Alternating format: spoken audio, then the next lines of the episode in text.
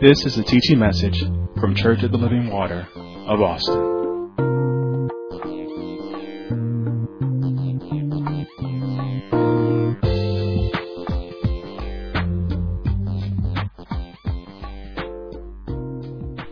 We're going to get started um, just back in the book of Genesis. Go to Genesis chapter 2, and that's where we're going to, we're going to start just as a, a way of uh, review, we've been talking um, these last few weeks about grace and giving, specifically the call to stewardship. We've been addressing the, the call to stewardship, that God is, is uh, that He's been reaching out to His people, that He has a desire for His people, and that is that they would be faithful stewards. The call to stewardship. And so we went and we explained, well, what is stewardship? If this is God's desire for his people, what is stewardship? And we said before that, that stewardship is caring for someone else's property, someone else's possession, with the goal of improving, of perfecting, of bringing that thing to a state of maturity, to a state of completion. We said that stewardship is administration. It's conducting and supervising and managing something that's been entrusted into your care, something that's been placed into your hands for safekeeping, that you would not abuse it, that you would not devalue it, that you would not neglect it, but, but as it was precious to the one that gave it to you, that you would consider it to be precious in your own eyes that you would consider it to be something that, that is not to be neglected, but that you would be mindful of what was given to you. We said that the steward is, is the manager of a house, that they've been given the resources in the house to take care of all those that are in it. That the resources, they don't manage the steward, but the steward manages the resources. The resources aren't given to you for your own benefit, for your, for your own glory, for your own aggrandizement, for your own vanity, but you've been given charge of resources so that you could ensure that all the servants in the house are well taken care of. That the steward, that they have the, the right to, to, to, to change up the order of the way things are because they've been given responsibility of the resources in the house that they have the right to hear from those that are in the house and to consider what their counsel is, but their ultimate authority is in obeying the master's command. So they have the right to, to hear from you and to get your opinion, to solicit your feedback. Or they have the right to act without asking for your feedback. Because they've been given instructions from the master on what it is that they are supposed to do that the steward has the right to reassign resources. That whereas something may, may have been in a, in a particular place, in a, in a familiar place, in a familiar setting, but the steward, they have the oversight to say, well, this, this actually will, will be much more effective if we use it in this manner. So they can, they can, they can change the order and reassign resources. That's, that's within the right of the steward that the steward, their, their main goal is to understand how can they benefit the entire house so that the house can be effective for the master's use. To do the master's will. Not, not so that the house can be comfortable, not so that the house can be complacent or pleased or put at ease, or made to feel a certain way, but the steward is, is given charge to say, how can we arrange the resources of this house? How can we make this house to be effective for the master's use? And so, again, when I'm talking about stewardship, understand that I'm talking about stewardship on, on multiple levels. But tonight I want you to find yourself within the calls of stewardship. I'm talking about stewardship on multiple levels, from levels of oversight and overseers to levels of those that are, that are given charge over other people. But I want you, some of you are, are, are given charge over yourself. So you need to find yourself within the call to stewardship. You're responsible for making sure that, that you're not just comfortable and complacent, that you put yourself where you can be the most effective use to accomplish the Master's will.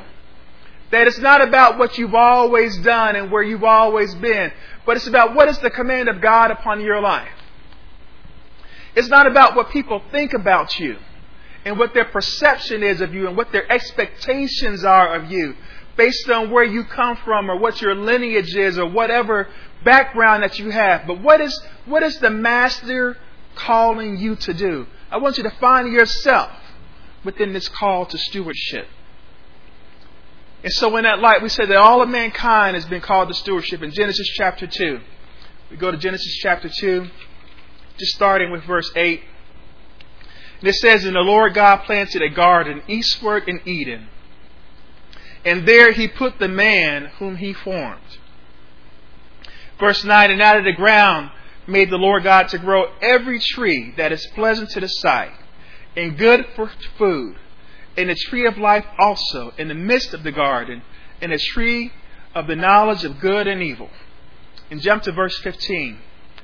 And it says, And the Lord God took the man and put him into the garden of Eden to dress it and to keep it.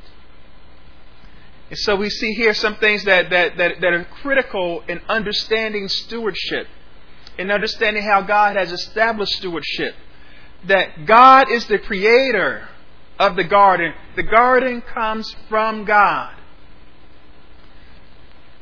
That God is the creator of all things, and all things are made, all things are designed for His benefit, for His glory. God is the creator of the garden. He is the originating force. You know, a lot of times we, we, we, uh, we, we um, have been taught these, these affirmations and, and these, these, uh, these techniques where we say that, you know, that, that, that we are money, that we are the magic, that we are the one that's making it happen. But we, we know that that's not true. That's not true. If you've submitted yourself to God, you know that that's not true. Actually, if you just make observation in your own life, if you just make observation in your own life, you know that that's not true, that there are things that are happening that are outside of your control, that it's not all about you, that you are not the originating force. If, if, if you don't believe it's true, then go outside when it's raining and say, Rain, don't hit me! And see what happens. Just don't have a golf club when you're doing it because we, don't wanna, we don't want those effects. But God is the originating force. He is the one that puts things in motion. And so understand that the garden, it comes from God. That He is the one that establishes the place and He establishes the setting. Understand that God is responsible for causing the ground to be fruitful. God is responsible for causing the ground to be fruitful. you know, again, we always think that, well, if I, if I tried a little harder, if I do it a different way, then, then, then it has to work. It's, it's, it's, it's made to work. It must work. But you know what? God is responsible for causing the ground to be fruitful. He's the one that causes the ground to. He is the one that causes success. He is the one that withholds success. He's the one that puts you in a place where you're waiting. Where you're waiting and waiting and waiting until the noise quiets down in your head. And instead of you trying to do and to do and to do, now you can listen. And now you can hear. God is responsible for placing the man in the garden. So the garden comes from God, but God is also responsible for putting the man in the garden. God is the one that created the situation, and He is the one that puts you in that situation. Some of you are trying to escape your garden. You're trying to escape where God has placed you. You're, try, you're hoping and wishing that you were someplace else, that you were doing something else. But don't you know that you're right where God intends for you to be? Because he says that if I put this man in this garden, now my will can be accomplished. He's put you right in the place where His will can be accomplished. And God gives an instruction, He gives a command, He gives a call to the man to dress and keep the garden. This is stewardship. God is the creator, he's the originator of the garden, he's responsible for making the ground to be fruitful. He is the one that places the man, he places the woman, he places the boy, he places the girl in the garden as he sees fit. And he gives the instruction, he gives the call, he says, dress it and keep it. This is what stewardship is. So when we look at stewardship, we have to understand that each one of us has a personal responsibility. We have a personal responsibility to manage the resources of our lives for the glory of God, acknowledging that God is the provider.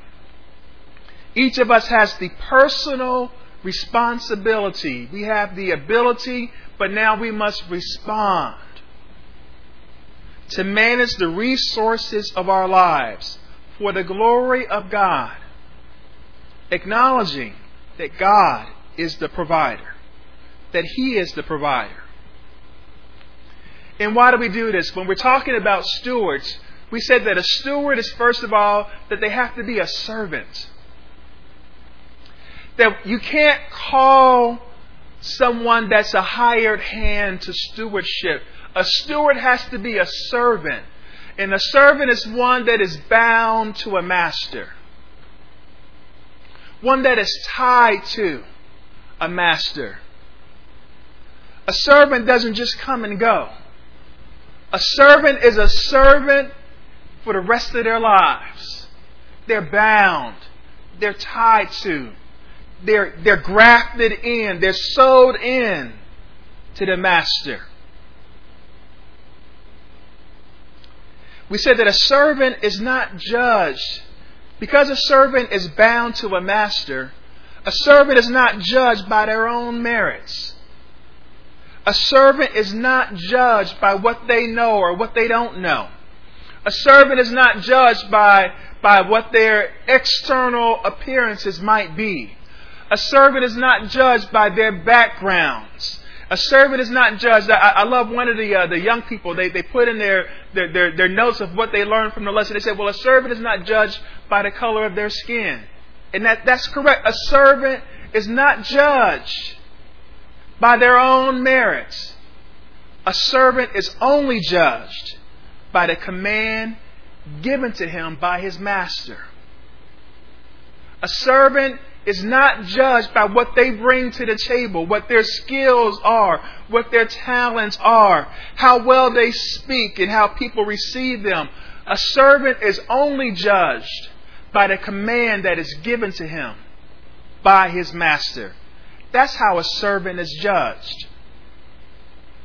You know, there, there are many places that, that, that you could go and, and, and there, there uh, you know, particular areas that if, if you just wanted to go, you couldn't go. Right? Just because, just just based on and maybe you could try to to talk your way in there and convince someone in there, but you know, if you if you have a a, a pin on your lapel, the people the people that have the pin, they're they're given they're given access. In our in our buildings, we have we have security guards and we have these stations that have that have a uh, a uh, particular badge readers and it really doesn't matter, you know, who you think you are. We, we usually have people that come in to visit us that are, that are presidents and, and CEOs of other companies. And they are important in their own eyes.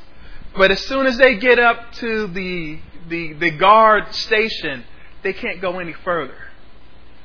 Because it's not about who you think you are. Do you, do you have the badge? Have you been given the command by the ma- have you do you have the credential that grants you access? So a servant is not judged by their own merits, but a servant is judged by the, the master's command, by their obedience to the master's command. And when we talk about the servant being judged, they're judged by obedience they're judged by faithfulness, and they're judged by diligence. And again, we're just reviewing some, some of the concepts that we went over before. A servant is judged by his obedience. The, the, the word obedience, it has that, that, that Greek term hupo, which means that to be under. Is so to be obedient means that you were under a command, a spoken command. To be obedient means that you were under orders. It means that you are submitted to authority. It means that you have, not that you're under because of any of your own, but because you're a servant. It's not that someone is, is, is, is better than you. It's not that someone is more worthy than you. But because you are a servant, you've placed yourself under those spoken commands. You've placed yourself under orders. You've submitted yourself to authority. A servant is judged by their obedience. And you can always tell good servants from bad servants because a, a good servant willingly has submitted themselves to authority. Whereas the bad servant, and you know, sometimes you think about some of your bad cousins or some of your bad coworkers because stewardship is at all levels. And so there are always these examples where, where, where they only obey the commands as long as the authority figure is present. And they try to get away with as much as they can get away with. They do as little as possible and try to get away with as much as they can get away with. But then you see those people that you say, you know what, that's the, that's the mark of excellence. That's, that's like I was talking about how the deacons are at this church, where they go so far above and beyond that you're like, wow, okay. They, they, they, they've submitted themselves. They've submitted themselves. They haven't been placed under, they haven't been pushed under, but they have submitted themselves to authority. We said that a servant is judged by his faithfulness. That means that a servant is judged by their trustworthiness, their, their, their truthfulness, their ability to be relied on. That a servant is someone that they know how to trust. Also, they are discerning, they know who to trust. They know how to trust. They aren't so broken and bruised that they can't trust anybody. They aren't so torn up themselves that they can't place their confidence in anyone, but they know they know how to trust. But they also have discernment. They know who is deserving of trust. They can they can see it. They, you know what? We we say uh, that that uh, that that game recognizes game. Is that what it is? you know, those that have submitted themselves to authority, they can see. They can see in you. They, I say, oh, wait a second. They, they are also submitted to authority. There's someone that I can trust. There's someone that I can trust. I see how, even without being asked, that they went ahead and they put themselves to the work. They didn't even, it didn't even have to be required of them. But they went out and they came forward with these ideas. They came forward with, with these particular uh, uh, options that we could look at. And when we didn't choose their options, they didn't even care.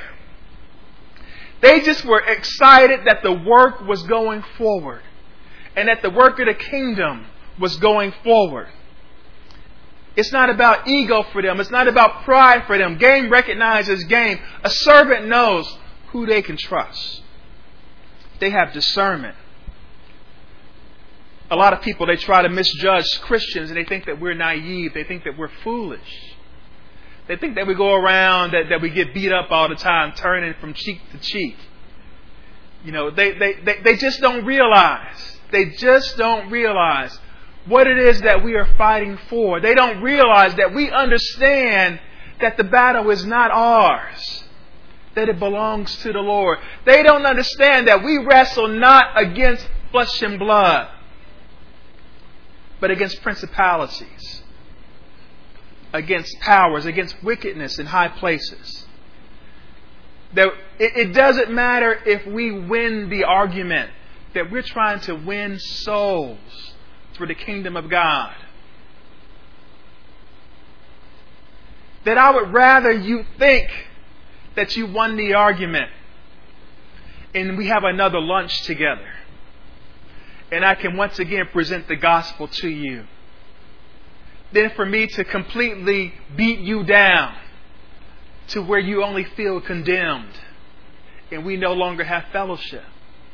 See, a servant, they're discerning, they're wise. They're wise. A servant is someone that is convinced in the promises of God. And a promise is something that is, is, is not yet readily apparent, but it is hoped for. A servant is convinced in the promises of God. They're not wavering, thinking that, well, I need to have my options open. I need to have available for me other avenues. They are convinced that what God has promised that He will deliver. And that that that that conviction, it orders their steps. It orders their conduct. It causes them to go far above and beyond what the standard is because they want to be effective for the kingdom of God. We said that a servant, they're judged by, you know, for those of you taking notes, by obedience, by faithfulness, and also by diligence. A servant is judged by their diligence. And what is diligence? That's thoughtful effort that's directed towards effectiveness. It's thoughtful effort. It's I'm going to consider what I am doing. I'm going to consider my actions and my words. I'm going to consider the teaching that I bring out at this point in time. Are you ready to hear? what it is that God is saying? How can I present it in you to you in such a way that I'm able to meet you at your level so that you can receive? How can I make sure that I've prepared that ground, that I've removed those, those rocks and those stones, so that when the word is planted, that it can take root in the hearts of men? A servant is diligent. That means that that in Ecclesiastes chapter 9, he says, Whatsoever thy hand findeth to do, do with thy might. He says, Do it with your strength. Do it with all that you have.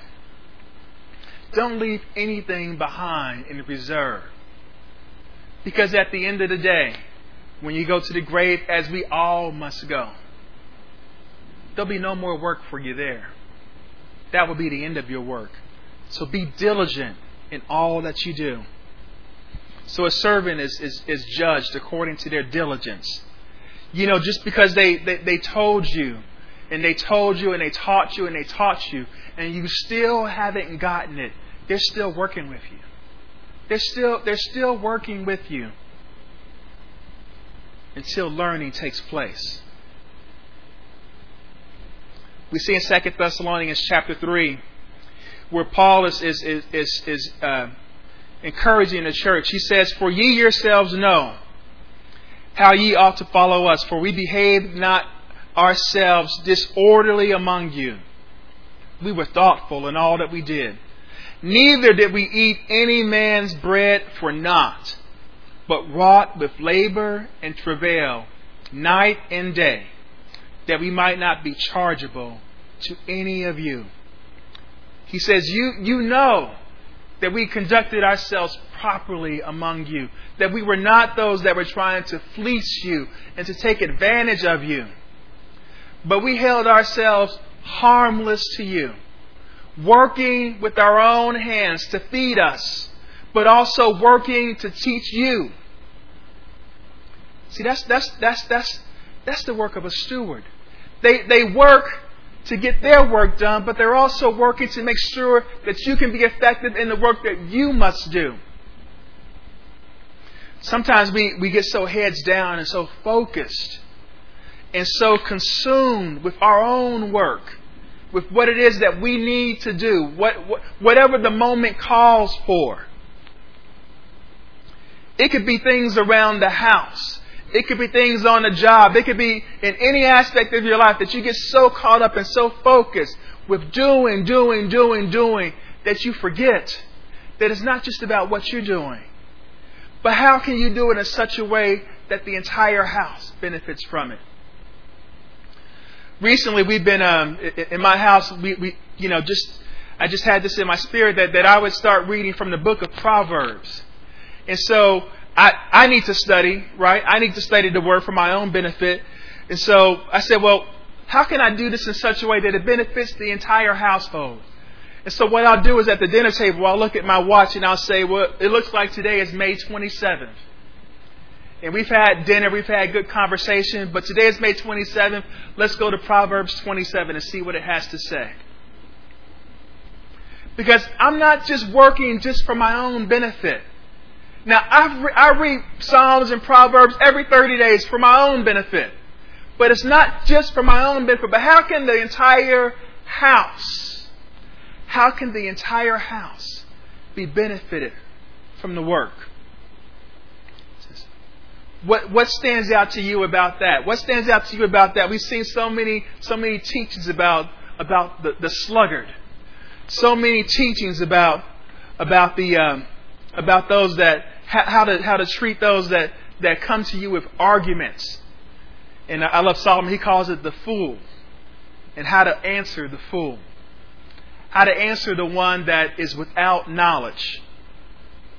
Not that you can defeat their arguments, not that you can win the day, but that so that you can turn their hearts, that you can give instruction to the foolish and bring light even into their eyes. So the servant must be diligent. The servant recognizes that their lives and their goods, they're, in their hands, but they're for the master's benefit. They realize that the life that they have, the things that they have, that it's, it's, it's, it's under their power, but it's, it's all for the master's benefit. It's all for the master's benefit. 1 Corinthians chapter 10 verse 23. 1 Corinthians chapter 10 verse 23. Very quickly. It says all things are lawful to me, but all things are not expedient. All things are lawful for me, but all things edify not. They understand that it's not just about what I can do, but it's about how can I be how, how can I edify? How can I build up? That word edify, it's, it's the same word they use in edifice, which means a building. How can I build up those that are around me?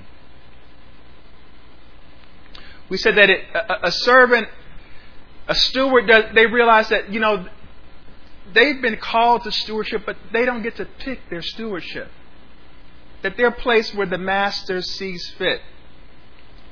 That the servants are given talents, they're giving the resources according to their ability.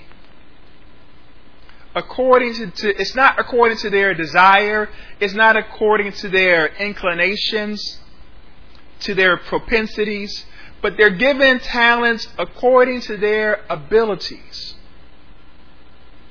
And so when you know that what you have, it's not it's not because of you, but it's because it was given to you. There's no room for waste. There's no room to neglect what it is that you've been given. There's no room to, to set aside because it, it, it's not like you picked it for yourself, but it was given to you according to your ability when you realize that what you have was given to you according to your ability, there's no room for, for envying, for looking at what somebody else has and saying, Well, I wish I had that, or I wish I was in that position, I wish I was in that state. Because you were given what you have according to your ability. What you have, God can work with. God can work in you and through you. We said that even though it's within your ability, you might not quite under, you might not have the knowledge that's needed in order to make the best use of the resources that are given to you. And that's why you have perfecting gifts. That's why God has given those in ministry, pastor teachers, to help you to mature, to be established, and to be productive. That's why, that's why you need a pastor. That's why you need to thank God. Says, God, thank you for all that you have given me, but thank you most of all for giving me a pastor that can help me to be mature, to be established, and to be productive.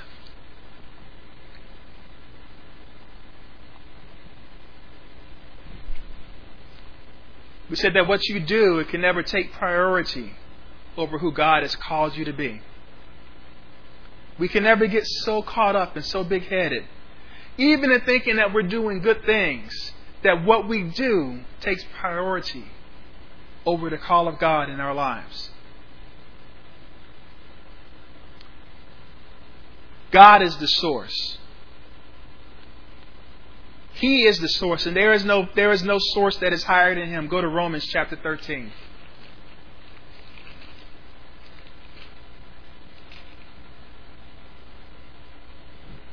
Romans chapter 13, verse 1, it says, Let every soul be subject to the higher powers, for there is no power but of God. The powers that be are ordained of God. Whoso therefore resisteth the power, resisteth the ordinance of God, and they that resist shall receive to themselves damnation. Just know that God, God is the source. He is the source. That's why we that's why we humble ourselves and submit ourselves to him because he is the source. There is no power that's higher than him. Last week we started talking about accountability and stewardship. This is right where we want to be. We started talking about accountability and stewardship. what that means is that the steward is not free to use the master's resources according to their own desires. The steward is not free to use the master's resources according to their own desires. A steward must be accountable. A, steward a steward must be accountable. And a lot of us, you know, what, what does that mean? That means that a steward has to be able to withstand questioning. They have to, they have to be able to to recount to account, to, to number out what it is that they have done for the benefit of the master. Not according to their own desires, not according to their own standard, but according to the master's standard. And a lot of us, we hear that word accountability, accountability, and we, and we resist against, against it. We bristle against it. And why is that? Because we hear accountability, and what we hear is actually another word, which is accusation. So a steward must be accountable, but when we hear the word accountability, we're like, well, no one can judge me. Only God can judge me. No man can judge me. But a steward must be accountable. Even, even Jesus Christ when he was a child, he was held to account. When his parents found him in the temple, asking and answering questions of the religious leaders, and they said, where, where, were you at, Jesus? And he says, Well, I was here about my father's business. But then it says that he went and he was subject to his parents. And, and, and one beautiful thing about him being subject to his parents and being under their authority, that because he was under their authority, he began to grow in stature and in wisdom, both in the eyes of God and in the eyes of men. Because he submitted himself to natural authority, he began to mature. He, it began to be evident to all around him who he was. Now understand, understand the example. Because we know that Christ was born without sin.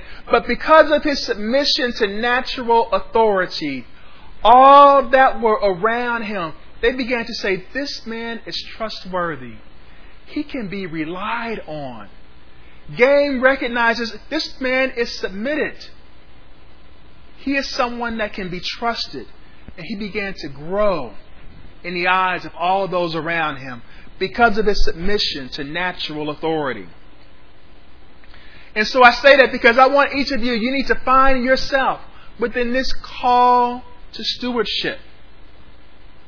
You need to find yourself within this call to stewardship. And so we said that, that we, we resist accountability because we hear the word accusation. And, and accusation actually is it, it means to bring charges in almost every use in Scripture, it has a negative connotation. It means that someone that's external to the relationship comes and, and hurls an assault. And it's, it's an assault that someone mounts against someone else's servant. Someone is, is, is accusing the servant of not being obedient to the master, of not following the master. Because we said that's, that's how a servant, you can't accuse a servant because you didn't like what they did. You can't accuse a servant because of, of the way that they did it. You can only accuse a servant, you can only judge a servant according to their obedience to the master's commands. And so what they do is they come and they accuse the servant to the master. Say, this servant was not faithful to you. This servant was an, un, was an unfaithful servant. And so what we find is that actually what happens that these people, when they are, are mounting these assaults, that they're actually their their their attempt is, is to is to condemn. The accuser, they are attempting to condemn that which they have no authority to condemn. They are attempting to, to, to, to place the final state, right, to pass final judgment on that which they have no authority to pass final judgment on. Because they are external to the relationship. They're not the master and they're not the servant. They're an external party.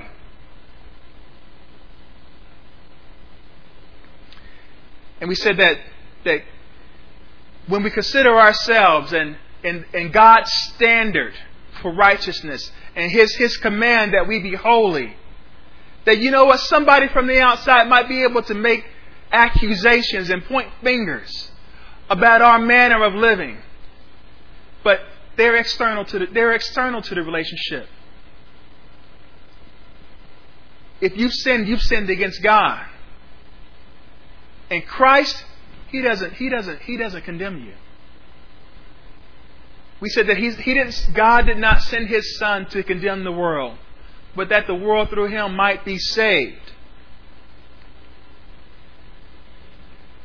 It's in John chapter 3. I believe it's verse 17. For God sent not his son into the world to condemn the world, but that the world through him might be saved. Most of, most of us are familiar with John 3:16, but John 3:17, that's actually where you can start shouting. So Christ does not condemn you, but you are held to account. You must stand up to questioning. You must stand up to examination. And why is that the attention of the questions are not to condemn you and not to place you in final judgment in a final state, but it's to reveal your condition, to reveal your state. We talked about how through Scripture, how God continuously questions man. And what we'll start off is in, in Genesis chapter 3, verse 9. The Lord called unto Adam, and he said unto him, Where art thou? God calls to the Lord God calls to Adam and he asks him, Where where, where art thou? Where are you, Adam? And he doesn't ask that question because he doesn't know, because God knows everything. He's not confused about where Adam is. He's not, Adam is not hidden from his sight. He can see where Adam is. But he's trying to reveal the condition or the state of man. Adam was, was left in the place where God put him to tend and to keep. But Adam, in his disobedience, his fear resulted in his attempt to hide from God. So we see right away in your notes that, that disobedience leads to fear. And fear leads to our attempts to hide from God and man. We try to put on the face. We try to, to put on the, the suit. We try to put on the airs, to, to fake it, even though we are broken inside. And so, self examination. Now the time for self examination. Are you where God has placed you? God's, the Lord God called unto Adam and said unto him, Where art thou? So he's saying this to Adam, but, but hear, hear the Spirit of God saying it to you. I'm talking to parents. I'm talking to children. I'm talking to you that are at home by yourself. In whatever state you're in, are you where God has placed you? Where are you? Now, God made the garden a place that He could create that, that, that could be fruitful and beneficial for His purpose. And He put the man in the garden, He put the man in that place. So, are you where God has placed you? Where are you? We have to ask this. If, if you're going to respond to the call to stewardship, you, you, can't, you can't duck the questions. You can't duck the questions. The master will hold you to account. Are you where the master placed you? What am I talking about? Are, when we talk about place, the place is, is, is, is a location. Are you in the location where God has planted you? Or are you as one that has wandered off into a strange land? It's, it's about your position. Are you in the position where God has placed you? Are you in the, in the, in the spot executing your part of the work that needs to be done? Are you in a place where you have a head over you? Are you in a place where you recognize the authority that is in your life? Are you in your role? Are you are you say, you know what, I'm I'm in a place I'm in a position I, I, I, I'm I'm on the live stream. I, I, I attend all. Are you are you in your role? Are you actively engaged in what God has placed into your hands, the work that He has called you to do? Are you in your place as, as a parent? Are you, are you in your place as a parent? Or are you an adult that happens to have children living with them?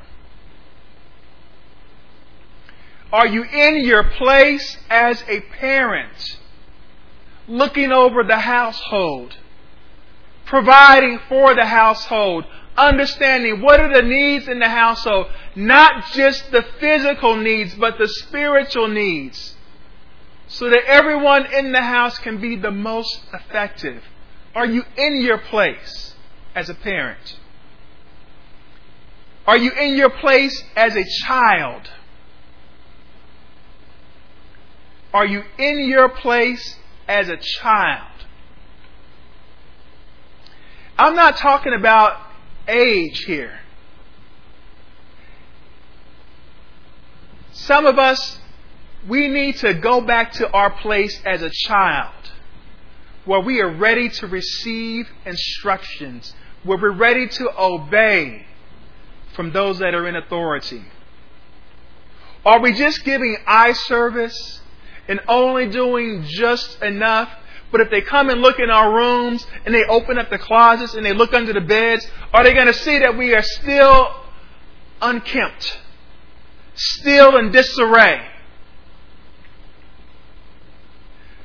Are they going to find that sandwich from last week in the, in the top drawer? Rotting away.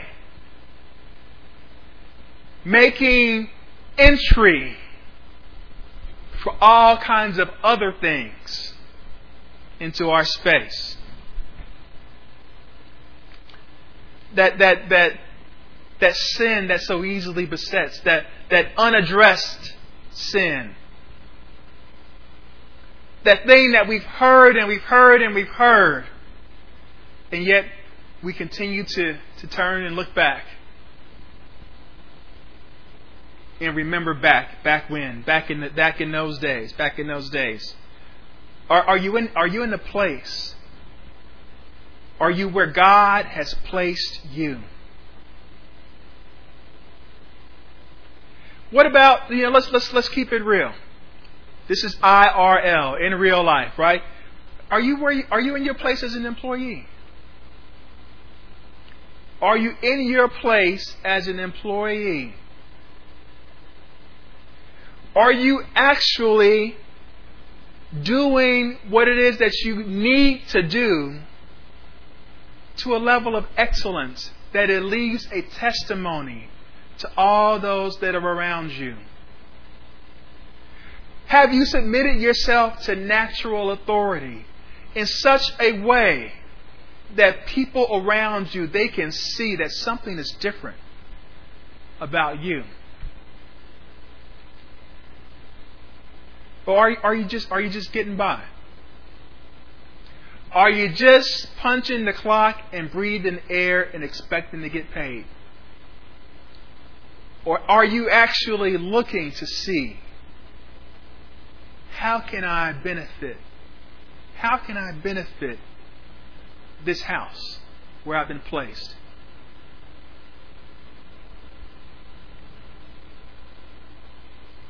How can I be a benefit, even beyond what, what they're asking?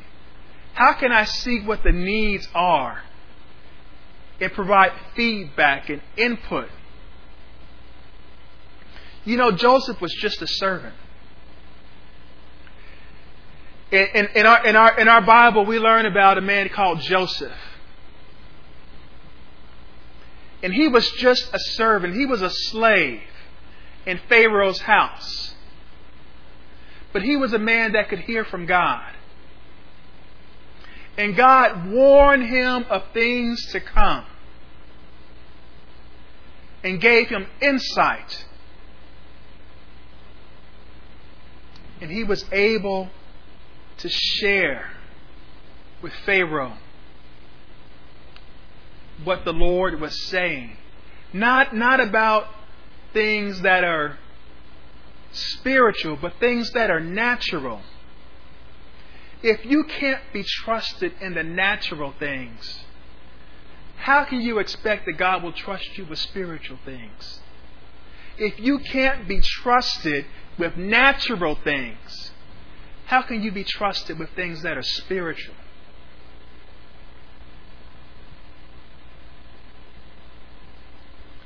Are you in your place as an employee? What about as a member of a local church?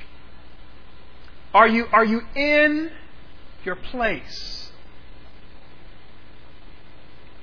Are you where God has placed you? Not based on the level of comfort that you feel or even the traditions that you've known, but are you where God is speaking directly into your heart? where He's bringing conviction inside of you. Say, you know what, Lord, I know that you've called me to do more than what I'm doing. I know that you've called me to put my hands to more than what I put my hands to. We need to respond to the call to stewardship. You know, sometimes in order to get back in place, it requires a physical relocation. It requires a pulling away. It requires taking those distractions and putting them to the side so that you can meditate on the Word of God. So that you can, instead of filling your ears with tunes and music that you can replay the teachings and hear it again. So what we've been saying, some of you all, you got distracted because your your child said something, or or the, the pizza man came to the door. You missed it. You missed it. You're gonna have to replay the teaching, hear it again, hear it again, until it takes root in your heart. Adam, he concerned himself with hiding because of his fear. You know, when you are hiding, you're not productive. When you're hiding, you're not doing any work. All you're trying to do is cover up. All you're trying to do is cover up. You're just trying to make it look like you're doing something when you're not.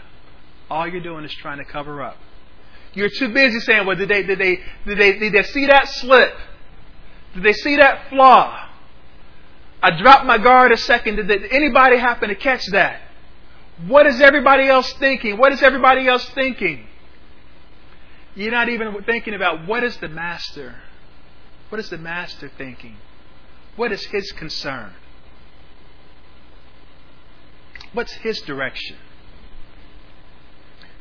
So, self examination. Are you where God has placed you? Are you where God has placed you? Second thing to look at what is the work that God has given you? He says, yes, yes, yes. I, I, I, as far as I know, as to, to the best of my ability, I am where God has placed me. I, am in a location, I'm in a position, I'm in a role. Well, what has God given you?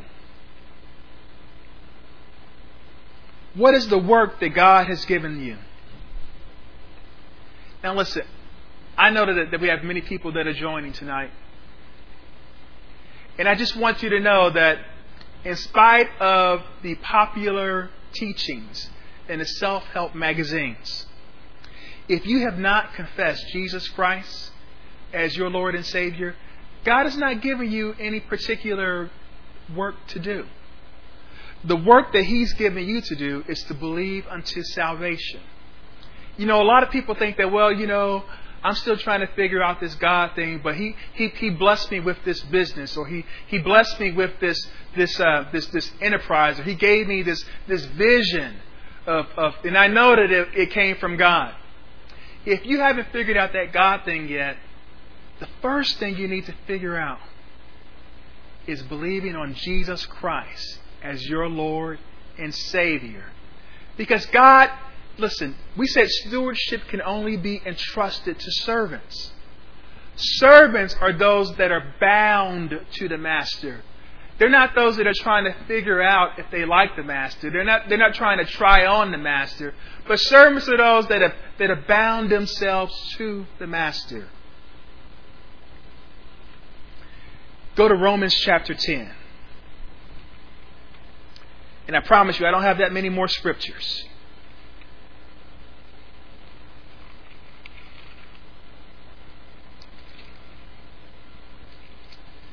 We're, we're, we're almost, listen, we're almost, we're in the home stretch. Buckle in. We're almost there. Romans chapter 10. Starting with verse 8, it says, But what saith it? It says, What, what does the word say? The word is nigh thee, even in thy mouth and in thy heart. That is the word of faith which we preach. He says, The word, the word is here. The word, the word is near to you. It's, it's reaching you now in a way that it never could before. This situation was set up for your benefit so that you could hear. The word is near to you now. Verse 9 That if thou shalt confess with thy mouth the Lord Jesus, and shalt believe in thine heart that God hath raised him from the dead, thou shalt be saved. For if the heart man believeth unto righteousness, and with the mouth confession is made unto salvation. The word is near to you. That if you would just believe on the Lord Jesus Christ, that you will be saved. That's, that's, that's the work that He's giving to you. If you have not accepted Him as your Lord and Savior, that's the first work. That is the first work. And when we look at that, we say it's the first work, but it's also the work for those of you that say, "Well, look, I already know. I already know about this Jesus dude. I, I'm, I'm, I'm right there with him. We've been, we've been, we've been running buddies for years now." The question for you is: Have you continued to believe? You say that you have believed, but have you continued to believe? In Romans chapter 10, verse 10, it says, For with the heart man believeth unto righteousness, and with the mouth confession is made unto salvation. Verse 11, For the scripture saith, Whosoever believeth on him shall not be ashamed. Shall not be ashamed. when we talk about this word believing, it means that, that it's not a one time occurrence, but it's a continual act. But what, what, what, what you, I don't want you to sleep on it, that last word in that scripture ashamed. To be ashamed, it means that you have been rejected, that you have been deceived in your hope. It means that you have worked and you have labored and you have toiled, but you can expect no reward. That's what it means to be ashamed.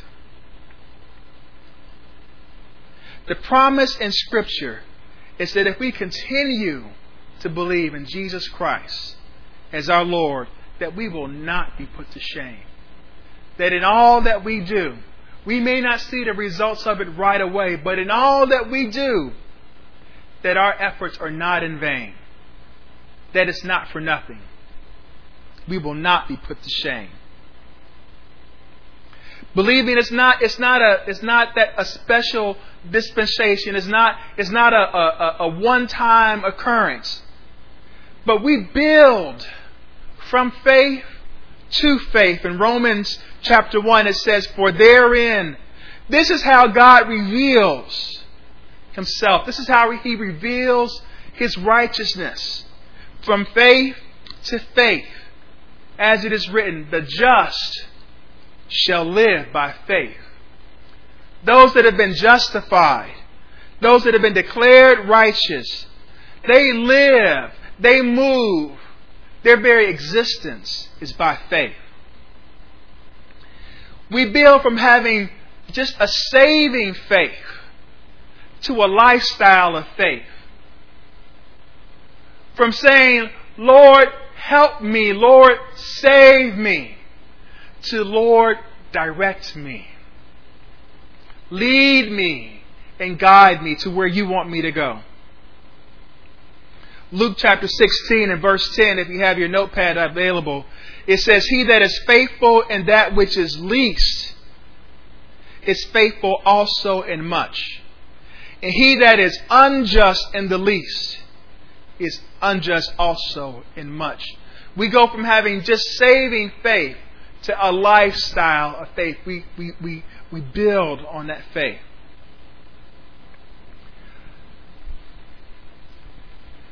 Last thing I want you to get. This is, this is, this is how you answer that question. What is the work that God has given to you? What is the work that God has given to you? Have you, have you believed? Have you continued to believe? In continuing, have you, have you gone from faith to faith? I know a lot of you think that, well, you know, when I when I believe it's because I, I looked at my situation, I looked at my circumstances, and I didn't like where I, I couldn't take where I was anymore. My sin had become exceedingly sinful to me. Thank you for continuing to listen. Thank you for continuing to listen.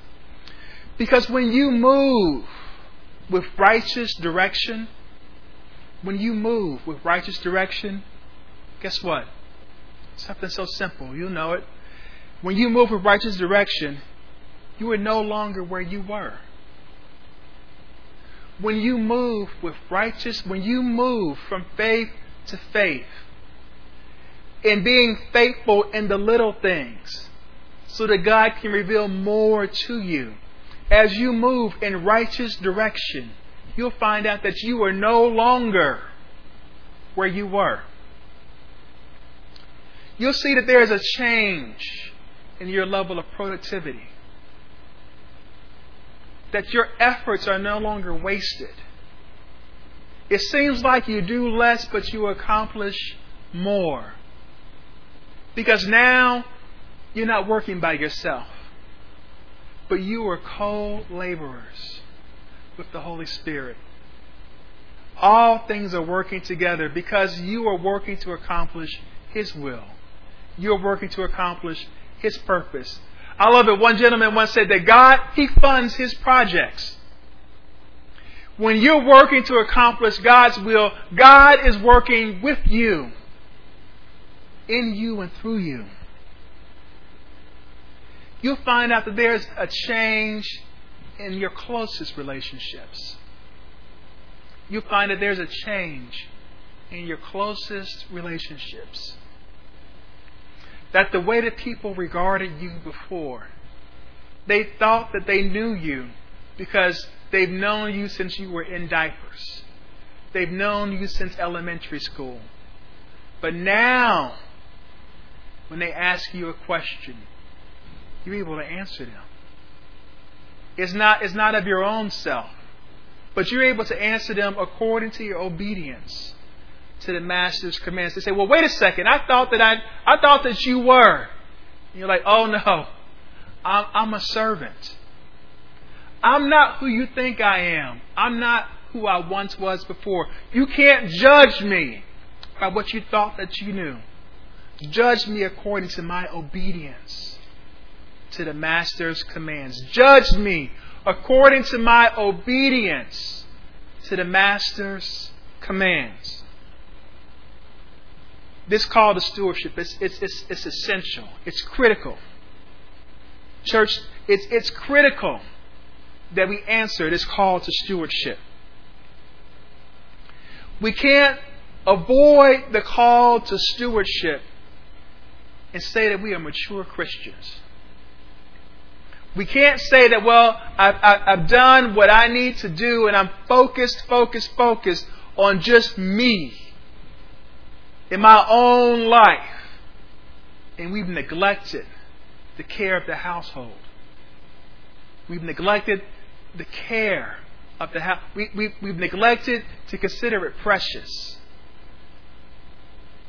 to, to pay attention to the needs of the house. once we respond to the call to stewardship, as we respond to this call to stewardship, we'll see that God will bring this ministry to its intended purpose. That we will be in a position where He can be most effective, where He can reach out to nations, where He can reach into our families. And He can do that once He's reached into our hearts and we've accepted the call to stewardship.